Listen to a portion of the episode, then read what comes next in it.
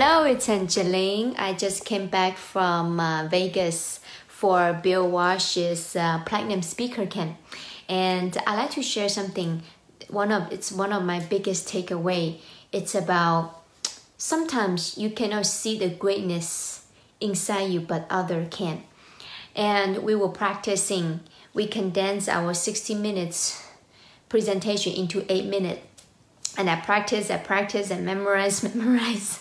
But when it's my turn to go on stage and talk, and I completely forget about anything that I, I, I tried to say, and my mind went blank.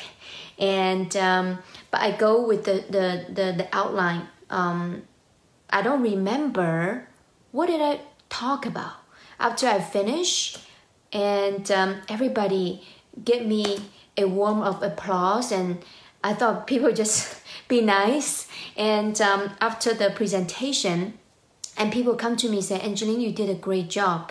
And I was shocking. I said, what did a great job on, on where? And um, sometimes people can see the, the strength, the greatness inside of us, but we cannot. And um, and I talked to myself. I said, it doesn't matter. You receive the compliments and you acknowledge it. And through this story, I'd like to share with you.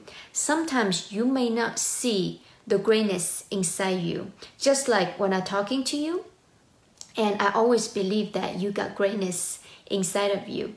But sometimes you may not see it yourself, right? Just like me, I didn't see it within myself and when other people compliment me i receive it okay? So that's what i like to share with you. And and just embrace every opportunity that comes to your life and um, just focus on the next step. Like opportunity come for me to speak. Even though you don't feel you fully ready yet nobody gonna feel they they fully ready but you do it anyway. And then like to share another story with you. The other day, me and my family we went to Texas Six Flag, and um, they have the big roller coaster. It's called Texas Titan. By just looking on the roller coaster, my my leg already I couldn't feel my leg. I couldn't feel my leg, and um, but I volunteer. I volunteer. I said I like to conquer I know I'm not gonna conquer my fear, but I want to do what I preach, right? In the previous section, we talk about being, even though when you have fear, but you do it anyway. So I, oh, I, I went on the Texas Titan. Even now, I think about it, I still, I still very nerve wracking eh, to me.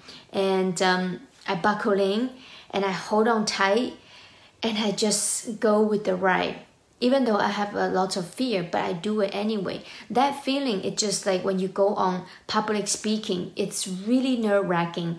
However, when you're on that stage, you you be present. You you look at the audience. You are here to serve them, and then you completely forget about yourself, and that's all of the nervous went away. Okay, so I like to now go back to the summary today. Is number one, you may not see the greatness inside you, but other people can, just like I can see the greatness inside you.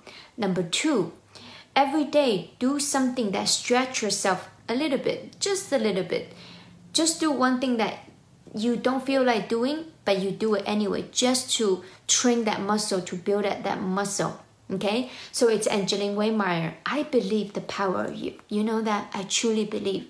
I believe that you can do anything as long as you put your mind to it. And I also believe sometimes you may not feel, may not feel you fully ready yet, but when the opportunity comes, you seize the opportunity. You do it in spite of fear.